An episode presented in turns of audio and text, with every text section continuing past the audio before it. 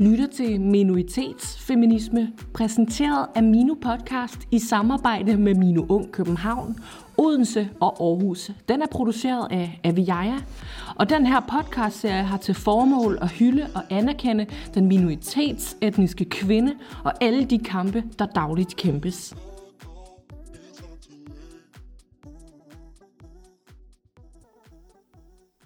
Min kvindekamp består i at skabe en balance mellem integritet og underkastelse i min verden i verden og i Danmark som brun kvinde med afghanske rødder.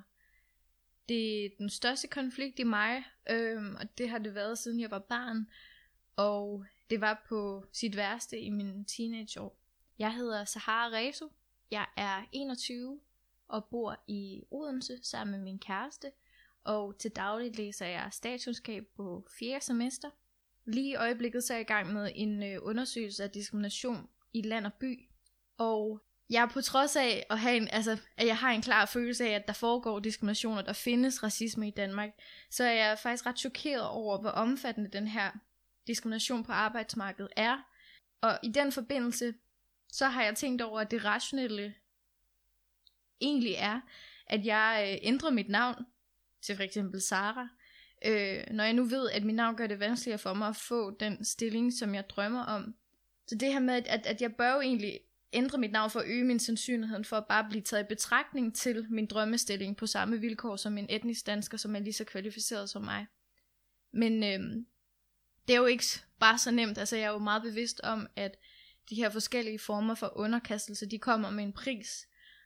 Og jeg synes det sværeste, det er at finde en eller anden form for balance i det. Altså en måde, hvor jeg sikrer, at der er noget tilbage af mig efter, når jeg ligesom ser på summen af alle de tilvalg og fravalg, som jeg vælger. Fordi ellers så føles det, og det ved jeg af erfaring, rigtig falsk og hult at være mig, hvis jeg kommer til at tage de forkerte tilvalg og fravalg. Og selv det at kunne se, hvilke ting, der er bedst for mig som brun kvinde, er rigtig, rigtig svært, når alt det tv og de bøger, jeg konsumerer, og den undervisning, jeg har på universitetet, er meget hvid.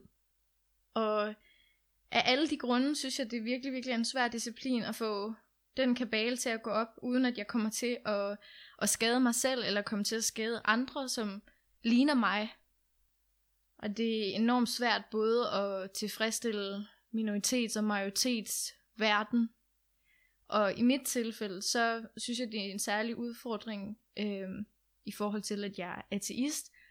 Og også gerne vil have mulighed for at kritisere islam, men jeg føler simpelthen ikke, der er rum til det, fordi jeg samtidig ikke ønsker at opildne til diskrimination og racisme, og den politiske samtale, vi har i dag, gør det bare enormt vanskeligt at kunne indtage begge de positioner. At jeg respekterer mig selv, og samtidig har mulighed for at kritisere de ting, som jeg ikke er enig i min minoritetsbaggrund. Og det kan specielt være udfordrende, hvis man som jeg er vokset op i Danmark, og det for verden udadtil kan være svært ligesom at opdage, at jeg faktisk også har andre sider af mig selv, også har en anden baggrund, og andre dele af min identitet. Som jeg også har brug for skal blive anerkendt, fordi jeg er jo ikke 100% dansk, jeg har en afghansk baggrund, og det vil jeg også gerne anerkende. Så derfor så kan det være endnu vigtigere for mig at sætte en fod i jorden, når det virkelig, når der virkelig er noget væsentligt på spil. Og den her konflikt har jeg skrevet en tekst om, der hedder Allah Akbar, hvor Allah skal forstås ligesom spaghetti a la carbonara, så Allah Akbar får sådan en dobbelt betydning, hvor det både betyder næsten muslim, eller næsten stor, eller næsten voksen. Så næsten at være muslim eller voksen, uden helt at være det.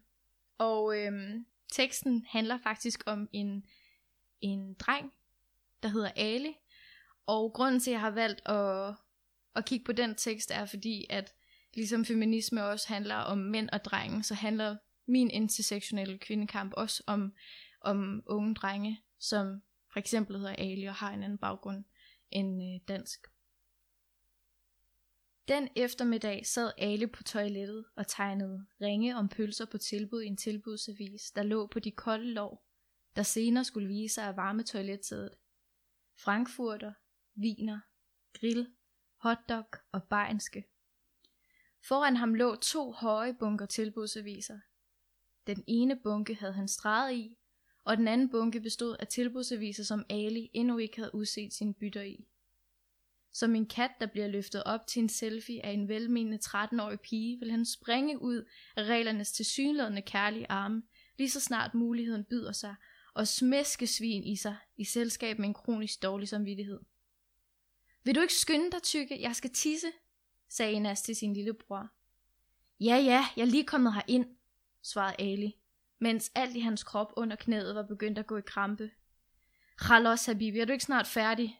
Klagede hans storesyster igen, mens hun bankede på døren. Chupcho, du er selv på toilettet i evigheder. Efter at have skyndt sig lige længe nok, efter Enas havde erstattet sine klager med en aggressiv stilhed, rejste Ali sig til en fornemmelse af at stille sig op på et masse nåle. Ali glemmer aldrig den dag Masses mor, Birgitte, spurgte, må du spise svinekød, da de skulle spise aftensmad under deres legeaftale. Han havde forsøgt at mumle et uklart svar for at slippe udenom at skulle svare. Men i det Birgitte spurgte igen, må du spise gris, tænkte Ali, at Birgitte var et svin. Jeg er allergisk over for gris, jeg kan ikke tåle i min krop, svarede Ali og fik sig selv til at hoste lidt. Så øste Birgitte kartofler og salat op på Alis tallerken. Ali brugte sin gaffel til at bore ned i den rygende varme bagekartoffel, mens han savlede over det stykke frikadelle Mads bevægede op mod munden.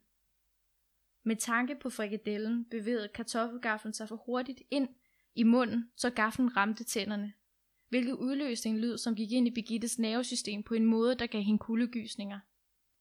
Samtidig med det bevægede Alis tunge sig som en vinduesvisker for at undgå at blive brændt af kartoflen. Spiser du svinekød? Det er ligesom at spørge, hvad meningen med livet er. At skulle forholde sig til så store eksistentielle spørgsmål om et middagsbord, brød han sig ikke meget om. Ali og Birgitte talte i hvert fald aldrig med hinanden igen. I hvert fald ikke om noget med mening. Tak for at lytte med på Minoritetsfeminisme.